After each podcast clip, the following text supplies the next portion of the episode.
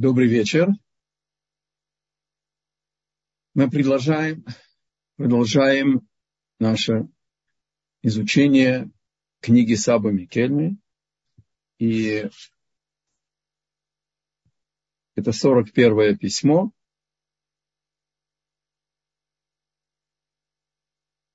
И мы здесь рассмотрим интересный эпизод из истории еврейского народа. А Тора – это не книга истории. Я просто говорю из истории, потому что я говорю о прошлом. Но на самом деле Тора – это не история. А это кодекс духовных законов, в частности, по которым мы живем и сегодня. И обратите внимание, что то, что мы сейчас рассмотрим, оно о нас. Без всяких оговорок. Не понемножку,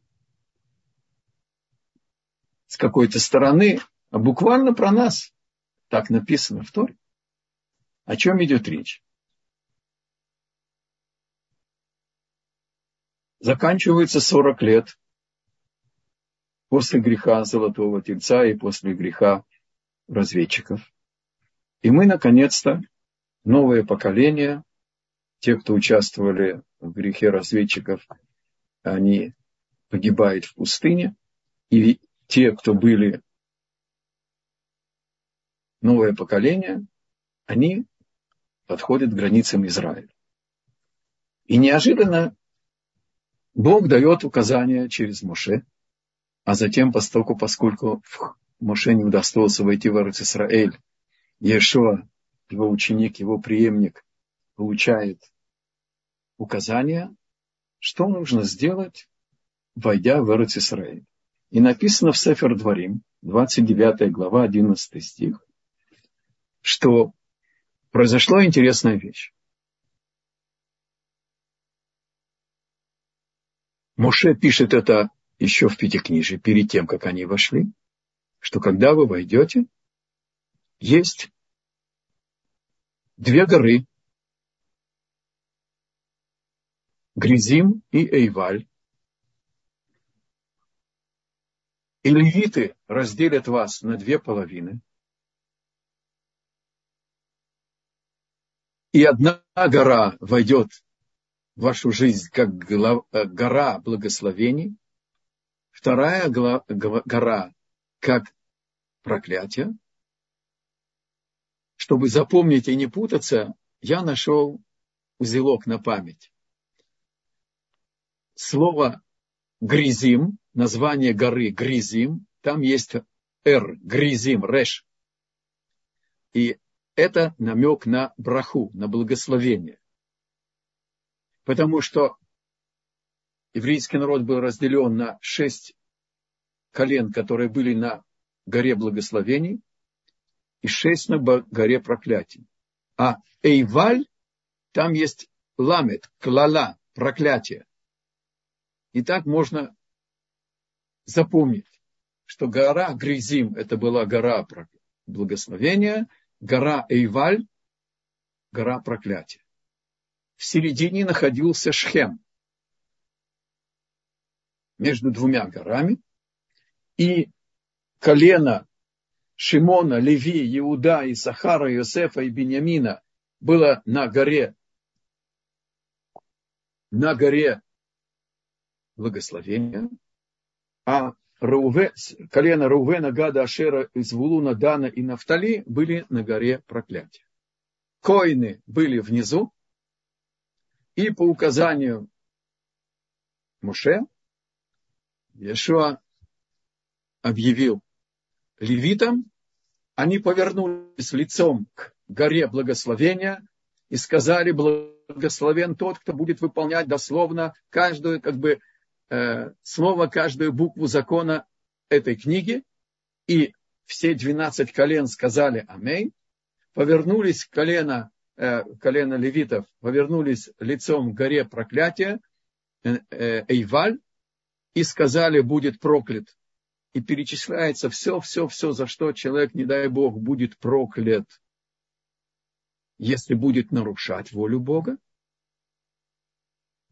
А как мы уже с вами коснулись, еврейское миропонимание – это не только философия, это философия жизни, это образ жизни, всеобъемлющий образ жизни, охватывающий все, все нюансы, все детали, все сферы нашей жизни. Это есть образ поведения, образ любви, образ бизнеса, образ воспитания, образ э, решать проблемы, ощущение единства и так далее, и так далее. И все сказали аминь. И продолжает Тора и говорит, что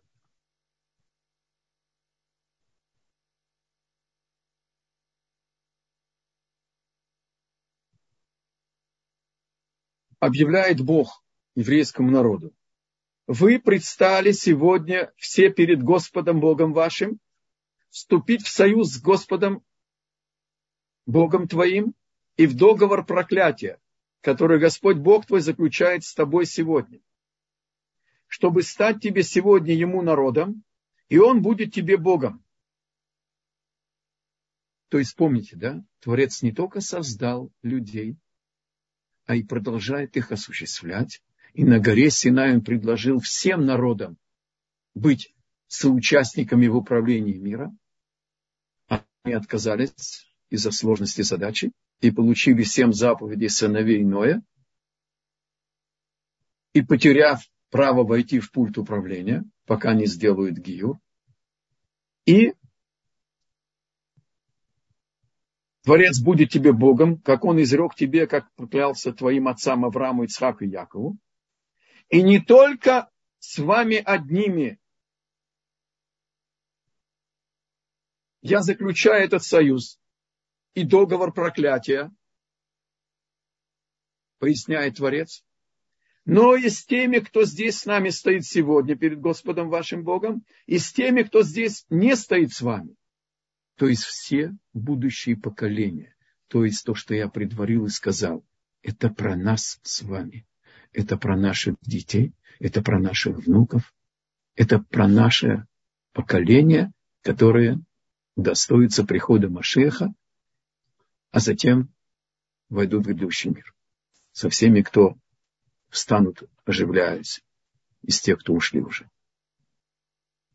То есть, оказывается, еврейский народ принял на себя власть царя, войдя уже как целый народ и имеющий свою территорию, в двойной союз. Союз верности, гора благословения и союз проклятия.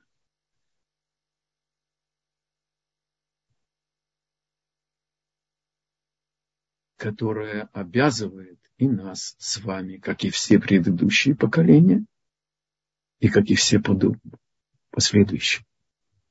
И тут нужно и попробовать понять и с помощью Хохма Мусар, книги Саба Микен, которую мы с вами учим, попробуем сейчас учить вместе с ним секрет, глубину, содержание и выводы, касающиеся нас из этого двойного союза. Предварю мои размышления, когда я готовил эту тему. Есть связь. Я это узнал от моей, одного из моих учителей, Раф Ной Гершаль, израильский э, известный распространитель знания Торы – уникальнейшая личность, автор многих книг, часть из них переведена на русский язык. И он обратил внимание на связь между пророчеством, содержанием пророчества и место пророчества с последующей судьбой еврейского народа, связанным с этим местом.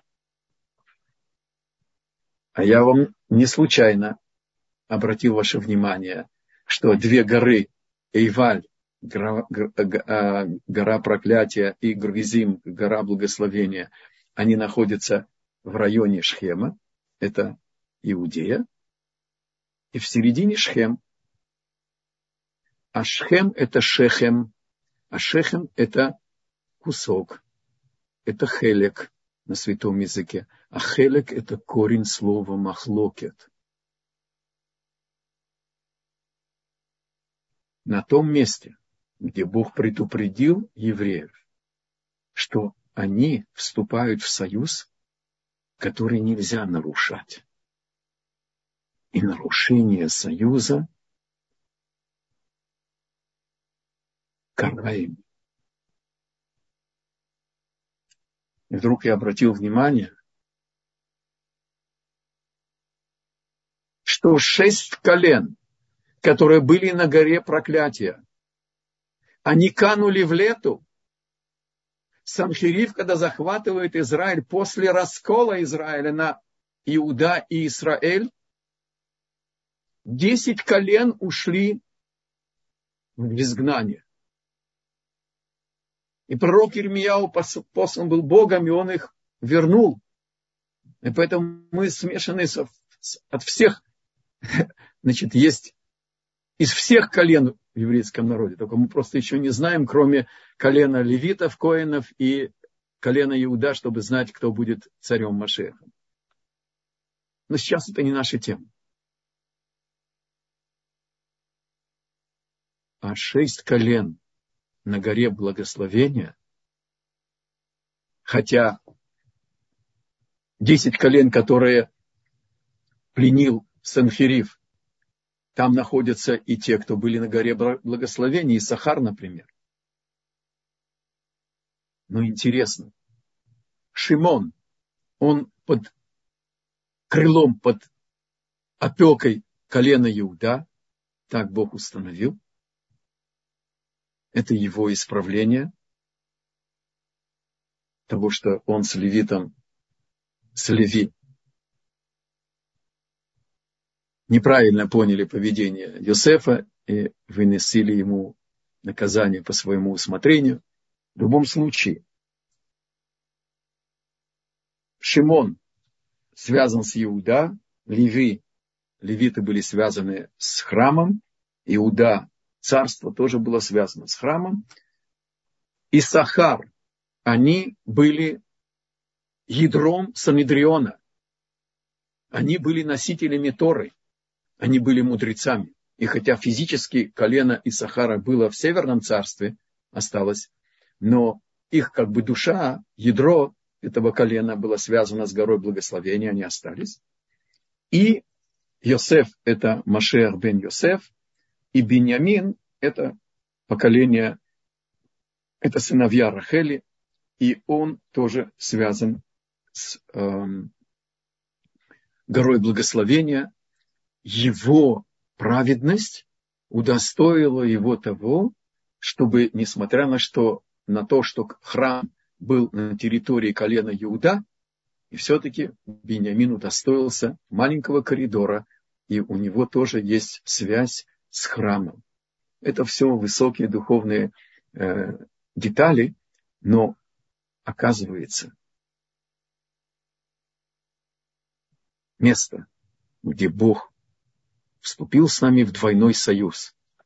Союз верности и союз наказания. Оно на века установлено местом, где проявляется союз, который символизирует могила Иосифа, праведника Иосифа, который выдержал непостижимо трудные испытания. 17-летним юноше выдержать, так сказать, всепозволенность Египта с непостижимой концентрацией всех сил колдовства, шаманства, астрологии, чудес, всепозволенности. Реальные испытания жены Патифара, 10 лет в тюрьме, продажа братьями его в рабство и так далее, и так далее. И он возвращается в Шхем, в место, где его продали в рабство, где он ошибся, не выяснив поведение сыновей и удостоился этих пророческих снов. А затем в Шхеме была трагедия с Дина. Потом было наказание Шхема, и Шимон и Леви погорячились. Потом продажа Иосифа в рабство в Шхеме. Потом раскол Израиля в Шхеме на Израиль и Иуда. И сегодня Шхем является центром непримиримой ненависти Ишмаэля, дикаря с человеческим лицом, именно в Шхеме. Хелек – это часть Йосеф, воспитав в Египте, тогдашнем Египте, двух своих сыновей, верных еврейской мудрости Торы, удостоился дополнительного части. Земля Израиля была разделена сыновьям Якова, а два внука, которые воспитаны были в изгнании и удостоились быть на уровне сыновей Якова, потому что это не хохма быть совершенным мудрецом, совершенным праведником в шатре Якова, а быть совершенным мудрецом и совершенным праведником во дворце у фараона, будучи, так сказать, визирем в, импер... в египетской империи. И тогда Бог дает дополнительный хедок. Шхем, так говорит Пятикнижье. И там упоминается именно слово Шхем, Шехем, Хелек. Как мы благословляем наших детей? Если Мхай Локим Кефраиме Кеминаше, веками мы приняли эту эстафету, этот критерий оценки смысла жизни. Какова цель в нашей жизни? Какое наше предназначение? Какая наша ответственность по отношению к нашим детям?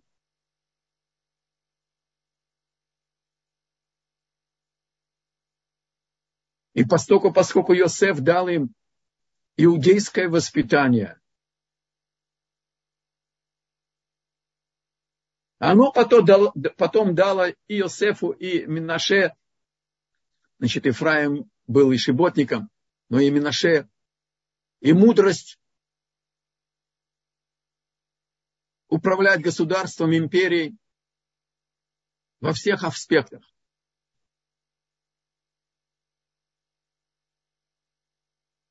Доктор социологических наук написал статью, что реформа, которую предложил Йосеф в Египте, это гениальная программа, которая бы не устыдила ни один, так сказать, мозг 21 века решить проблемы, тогдашние проблемы Египта.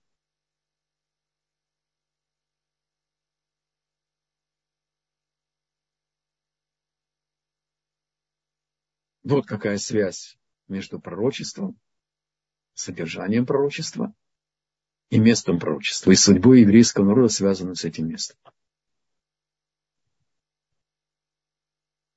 А нам предлагают поделить территорию – по количеству граждан. Это так демократично. В Хевроне 80 тысяч арабов. Ну зачем нам Хеврон? У нас есть новая история. Началась в 1948 году. Зачем нам Шхем?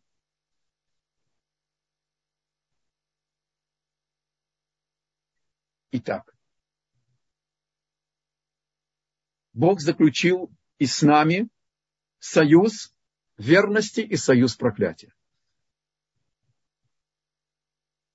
Что это значит для нас? Мы уже с вами учили, что мудрость Торы – это мудрость жизни. И мудрость Торы оживляет обладателя этой мудрости. И мы с вами учили, что мудрость проявляется в способности человека не только жить настоящим, не только жить прошедшим, прошлым, а еще приблизить будущее и увидеть его как настоящее.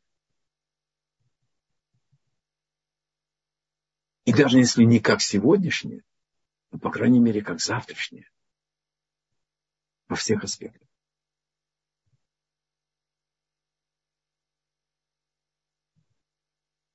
Мы плененные младенцы. Это не мой термин, но 70-е, 80-е годы в Советском Союзе, бывшем, слава Богу, бывшем, появился этот термин, это не мой термин. Homo советикус. Большевикам удалось создать новый вид людей. Только не говорить это вашим родителям. Я и себя включаю в эту категорию. И приехав в Израиль, как мы сейчас коснулись, когда вошли в Израиль, мы приняли на себя особую миссию. И быть верным гражданином государства Израиля недостаточно. Поменять гомо советикуса на гомо израилюкуса невозможно. Потому что у пророка и Хескеле написано, не бывать задуманному вами будем, как другие народы. Я не знаю, как это будет. Но я знаю, что наши пророки не ошибаются и что Тора, она божественная мудрость, и что Бог открывает нам духовные законы, которые непреложны, которые надвременны. Но нас этот переход из бывшего Советского Союза в Новый Израиль страшное испытание тяжелое, страшное тяжелое воспитание, испытание.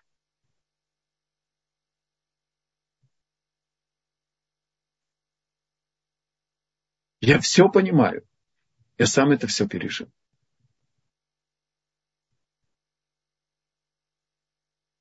И когда пробуждается жажда получить ответы о смысле жизни, о нашем предназначении, а не только о том, что от нас требует повседневная жизнь профессия, работа, забота о будущем детей и так далее, и так далее. Все это очень важно.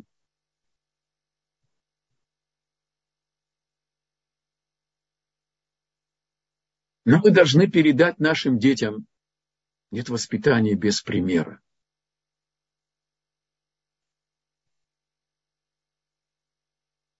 Открыть в первую очередь для себя смысл союза верности и союза проклятия. И мы с вами уже коснулись на прошлом уроке. Изучающий мудрость Торы приобретает мудрость жизни. Разум, наполненный мудростью Торы, воцаряется в нашем мире, над всеми сторонами нашего характера, ставит наше чувственное восприятие под контроль, под управление,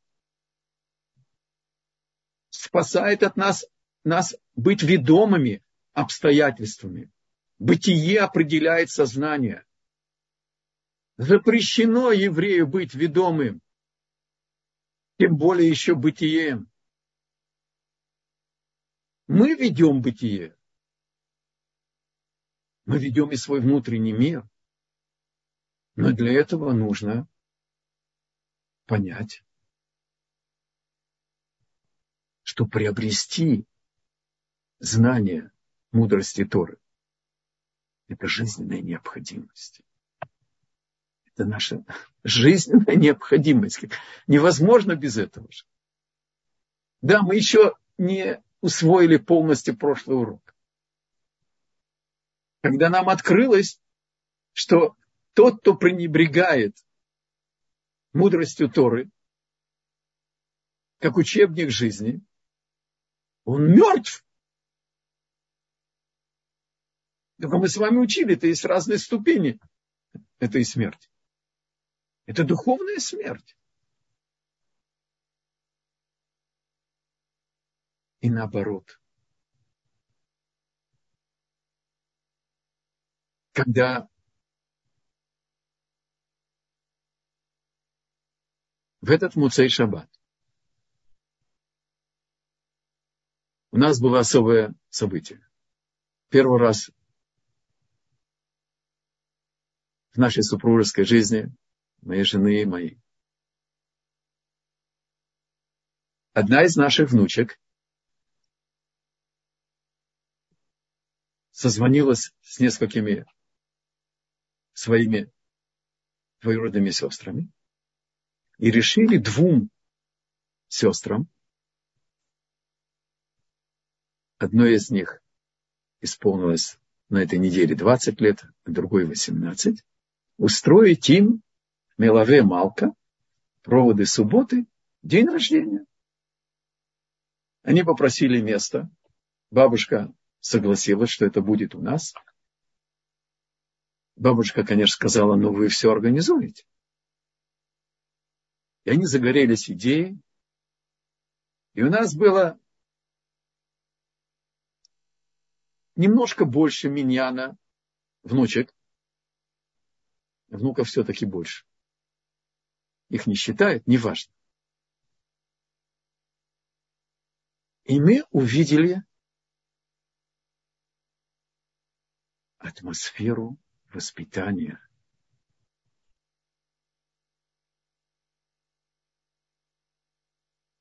Кроме младшего, там были представлены пятеро старших сыновей. Нет, э, четверо шестого еще нету дочерей, у него только сыновья. Короче говоря, по их отношению друг к другу, по их радости, по их отношению к нам, по их участию. Одна спекла хлебы особые, другая сделала то, другое, третье. И э, внимание каждого другой. Радость их успеху, обмена и комплиментами и так далее. Ты чувствуешь, что они растут в доме, где не властвует порядок, где властвует сила.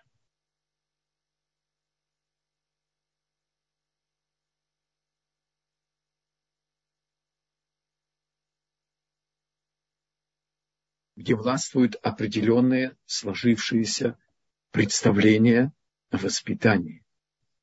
И, к сожалению, не еврейское воспитание. Да, уже соблюдаем. Я сейчас говорю даже о людях, которые открыли Бога, соблюдают и так далее.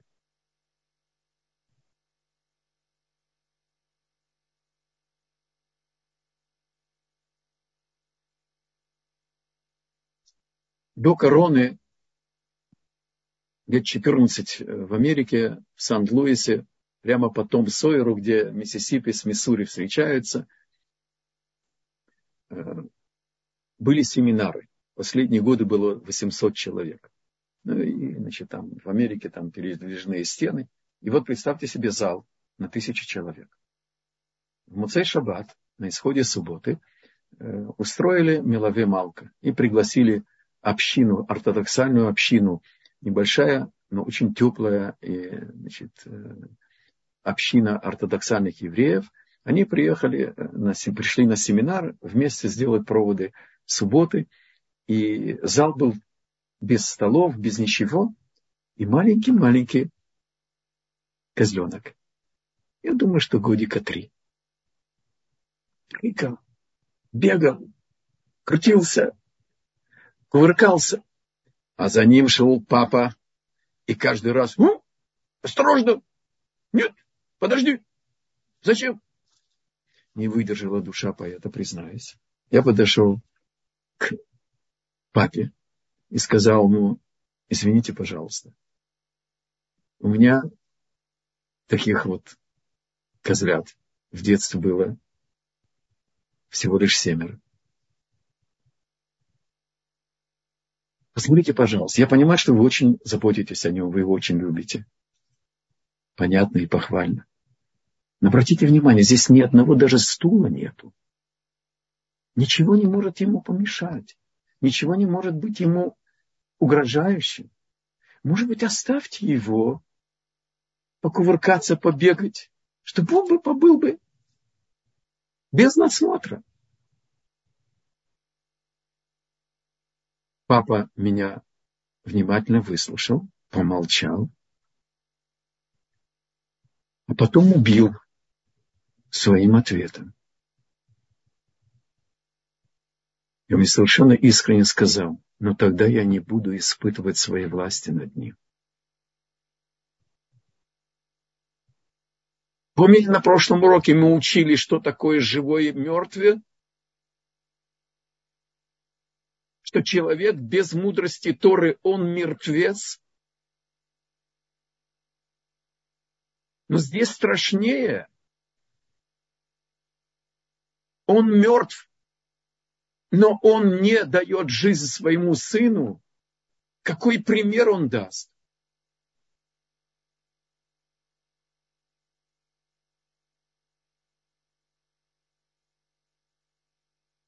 Каждый пусть проверит себя. Что для него главное по отношению к детям, когда приходят гости?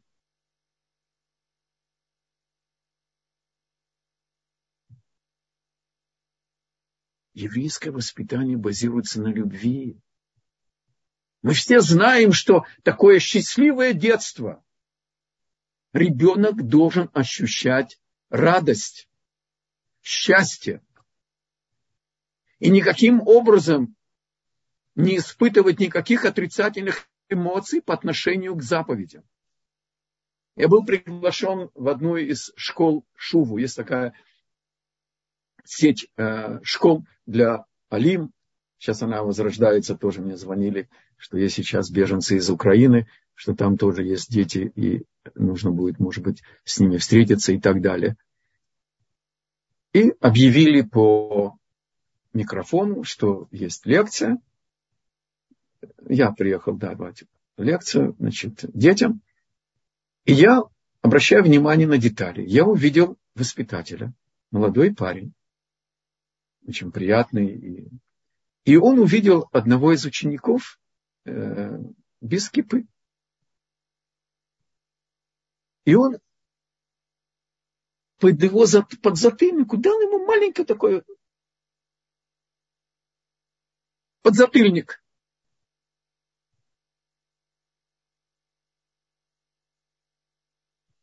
И когда дети уже вошли, все такое, я подошел к нему и рассказал то, что я сейчас хочу вам это рассказать.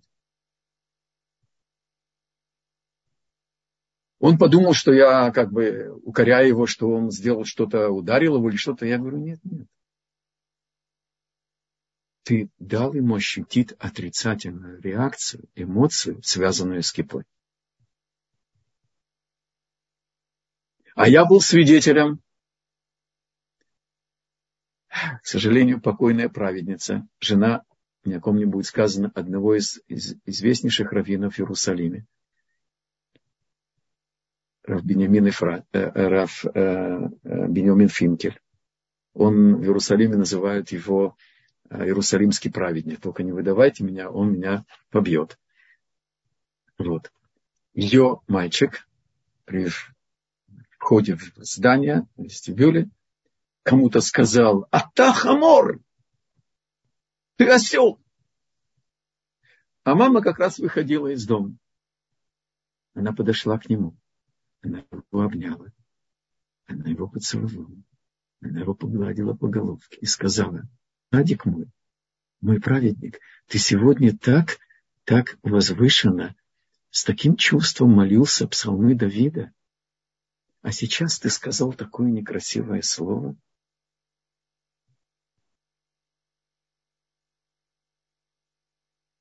Насколько короткий, настолько глубокий урок еврейского воспитания. Любовь, тепло, поцелуй, комплимент, а потом замечание к действию, а не к характеру. Что за уличные выражения? Ты мальчишка, так сказать, и уличный и так далее. Не дай Бог.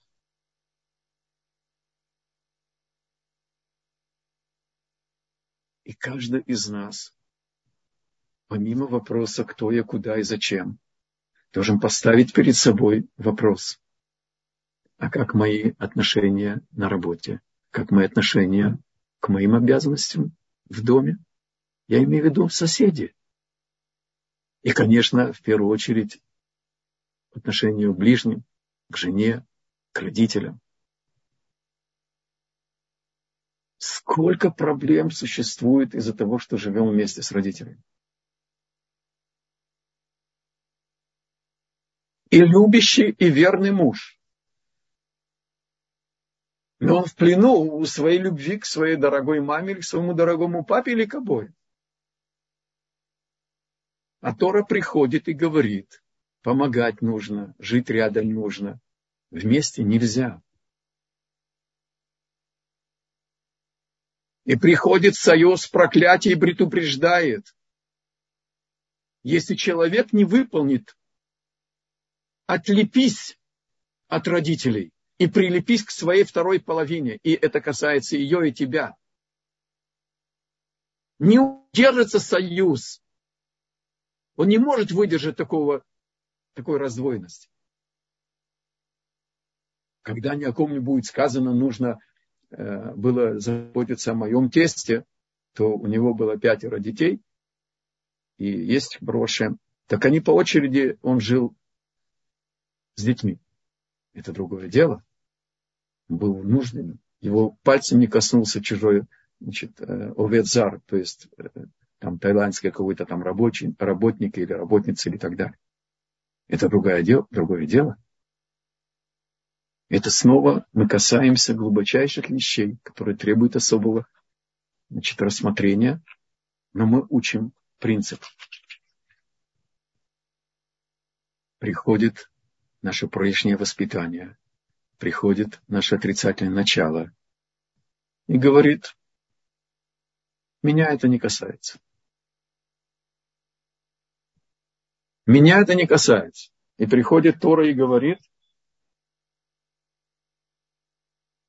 и будет, услышав слова этого договора проклятия,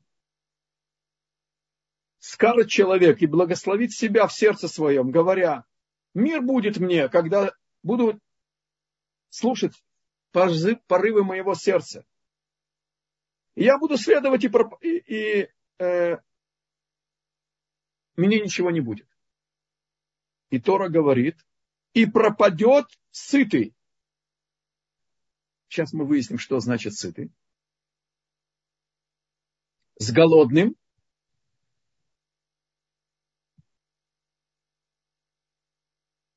Что значит падет? Означает, что проклятие совьет в нем для себя гнездо. Слегка. Я опустил отрывок. Рамбан Нахманит говорит, что такое мир будет мне? Означает, что человек не принимает на себя проклятий. И тогда не благословит, не благоволит Господь простить ему, но возгордится гнев Господа и ревность его к этому человеку, и падет на него все, и падут на него все проклятия, записанные в этой книге. и сотрет Господь его имя из-под небес. Что значит падет, говорит Саба Микельм, означает, что проклятие совьет в нем для себя гнездо и поселится там, поскольку он не желает тревожить свое упрямое сердце, а вместо этого обнадеживает себя словами «мир будет мне», чтобы продолжать грешить в полном спокойствии духа.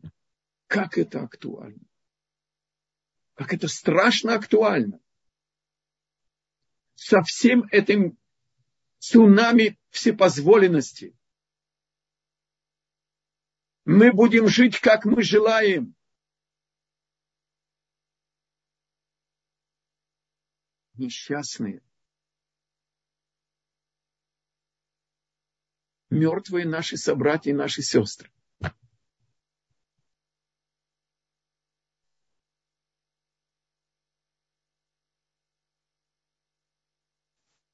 То, что они углубляют свое заблуждение и свою слепоту, и свою нежизненность, в первую очередь мы должны почувствовать вину себе, свою.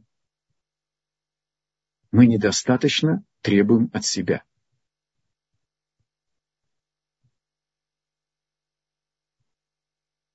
А мы влияем на корень еврейской души, народа,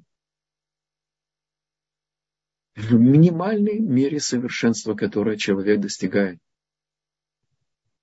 добавляя верности союзу, верности.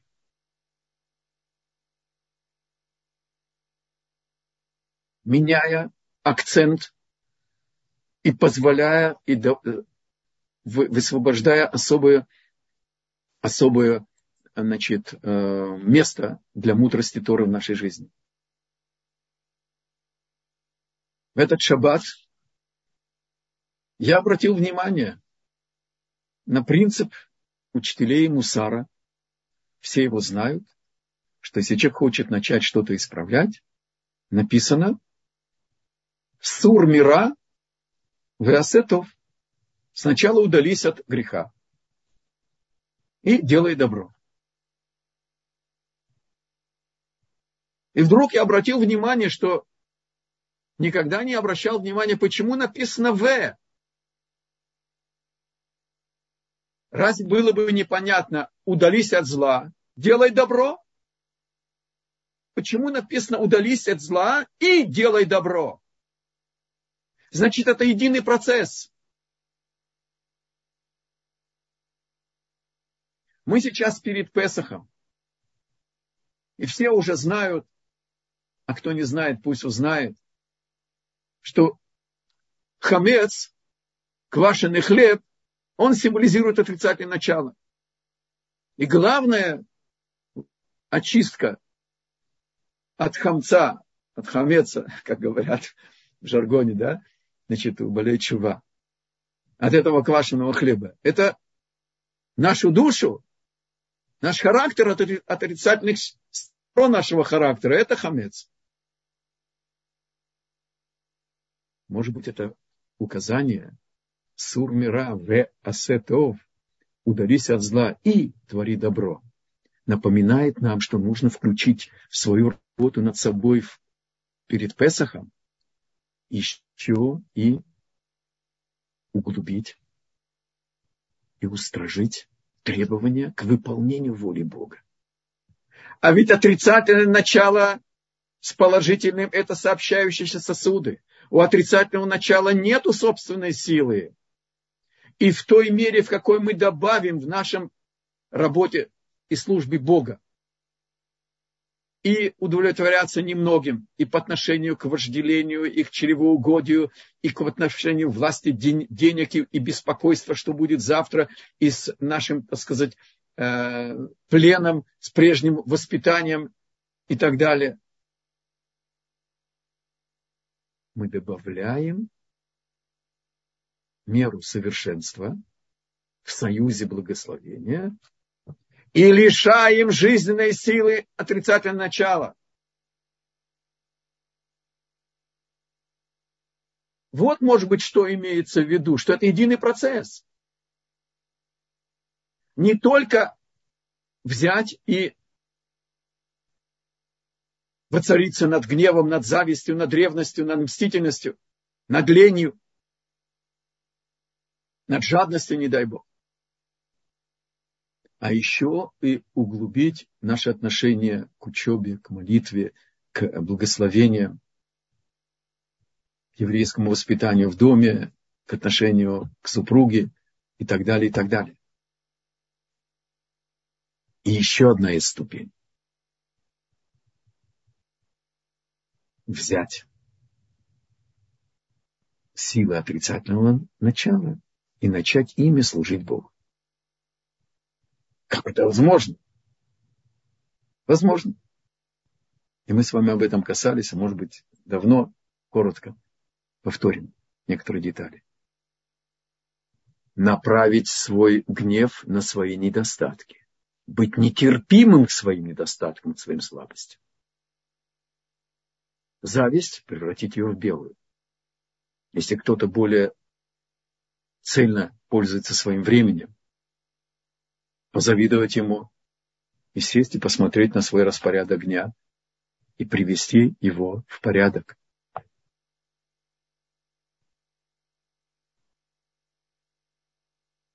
И так далее, и так далее.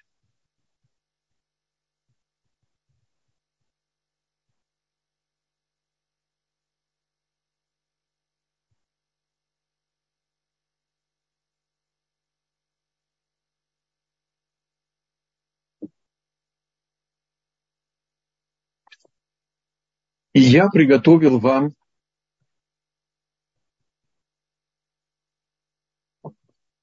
на уголок практических советов. А, секунду, секунду, секундочку, я опустил еще одну вещь. В этой, в этой цитате Рамбана, что, которая очень сложная для прямого понимания, да, и будет, значит, что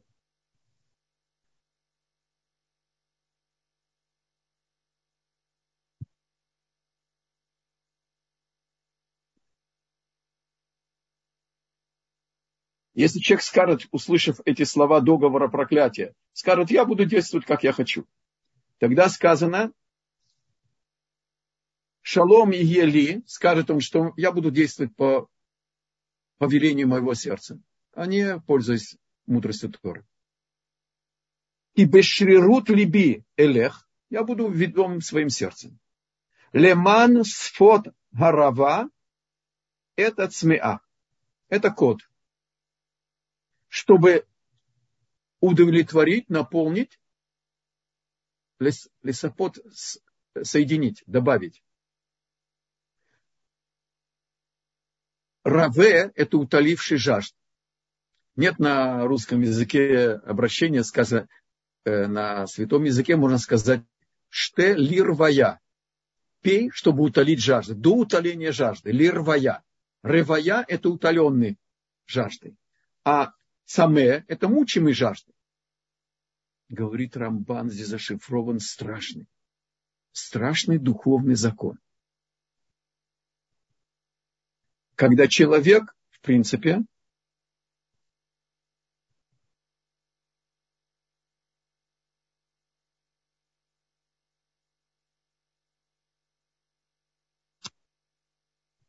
позволяет себе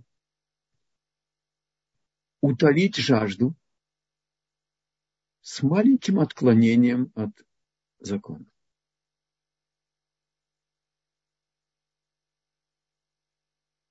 Пойти на смешанную свадьбу, посмотреть какой-то там фильм, поступиться кашрутом, чем-то совершенно-совершенно он выполняет заповеди он раве. И он позволяет себе что-то добавить. Что делает Бог? Он берет того, кто удовлетворил себя,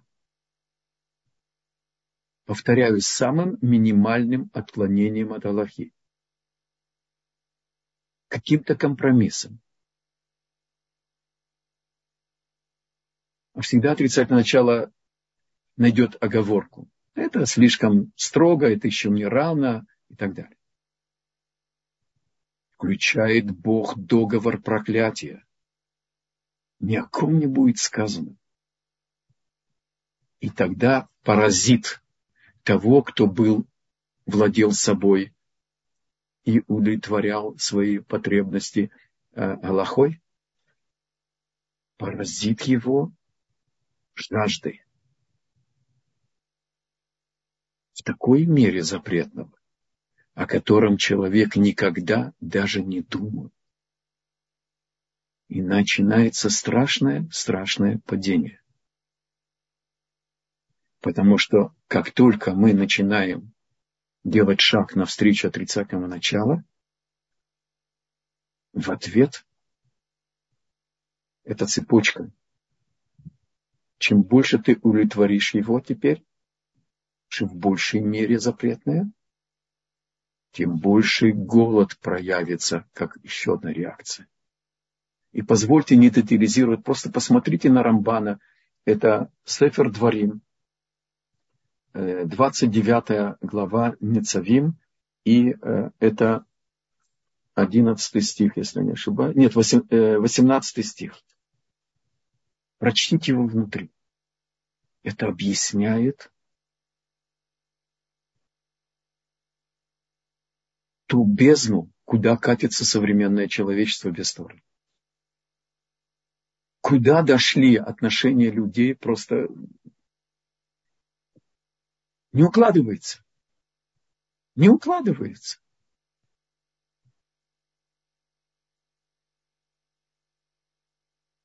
Понятие семьи потеряло свою святость. Понятие скромности. Понятие честности.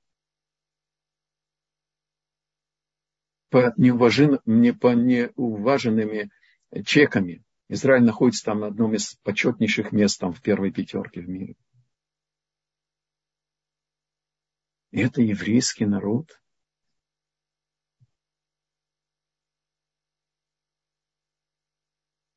Когда один приговор смертный выносился с Сандрионом, его считали саньорным убийцей. Раз в 70 лет.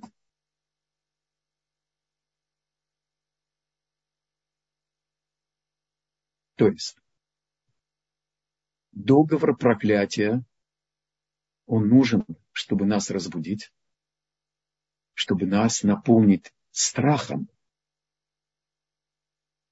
Я приготовил, я надеюсь, что я успею вам прочитать практические выводы Саба Микель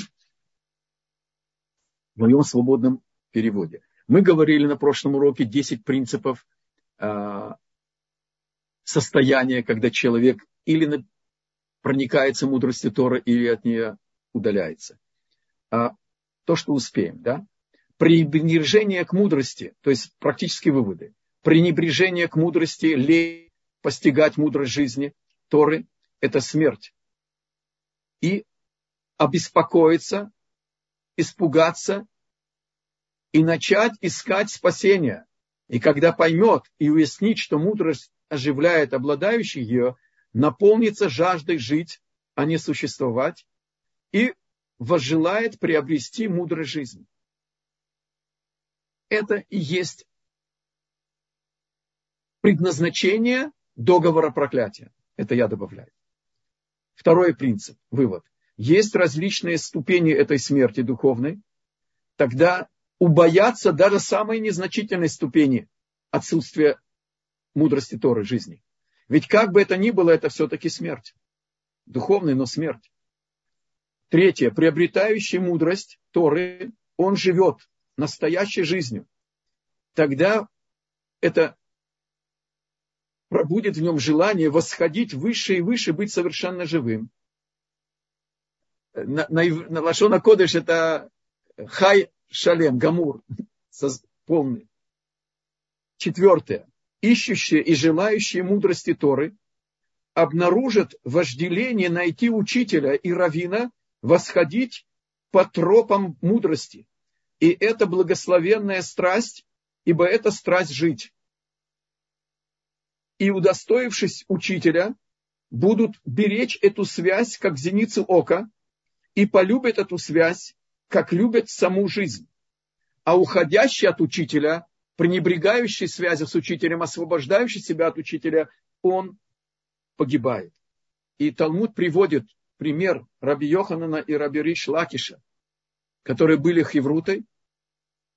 И когда его напарник Ришлакиш ушел из этого мира раньше учителя, учитель не смог продолжать жить. Он искал своего напарника. Он искал своего ученика. А мы с вами учили, что и учитель, и ученик, они связаны этой живой связью. А продолжение я не успел вам перевести. Насколько успею, у нас есть еще три минуты. Я вам переведу здесь. Это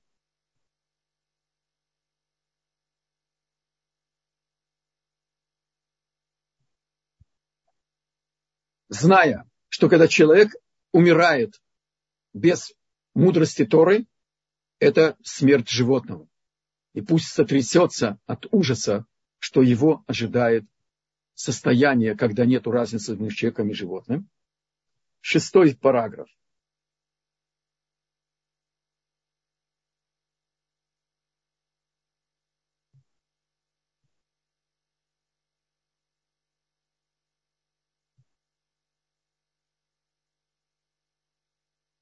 Что человек, который знает жизненную необходимость мудрости Торы, и несмотря на это, он все-таки пренебрегает ею. Ему лень, ему нет желания, он увиливает, он в плену разных своих увлечений и, и так далее.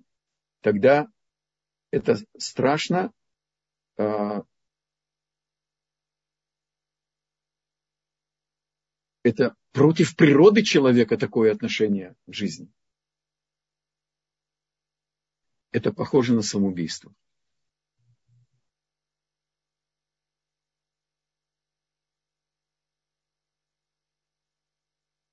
И так же, как мы выяснили, если он выяснит себе, что его сила разума, она как птица, которую нужно беречь, и не дать ей заниматься чужими вещами, она вспорхнет и улетит, так он будет ее беречь, как зеницу ока.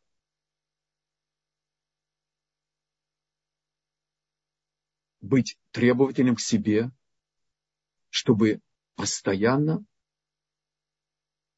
украсть время для жизни, занять наш разум, наполнить его содержанием и жить. Восьмой параграф.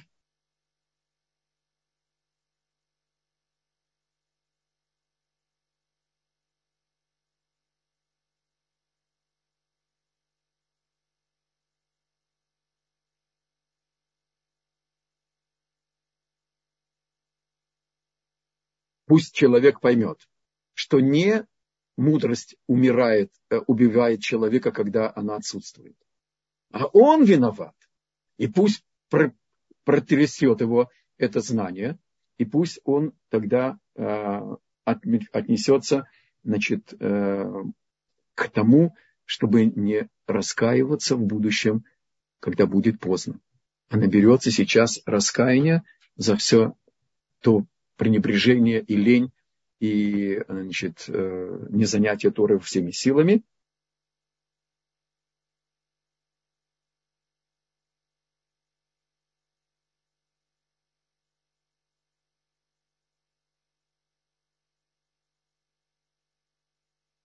И даже если человек, не дай Бог, не успел, то перед уходом отсюда пусть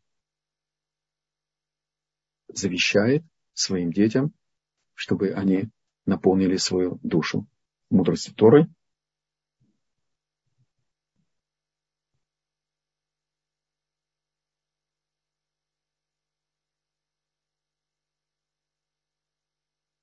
И постараться пропустить это знание через сердце. Дай Бог, чтобы мы бы действительно удостоились выполнить и проникнуться и союзом верности, и союзом, и договором проклятия.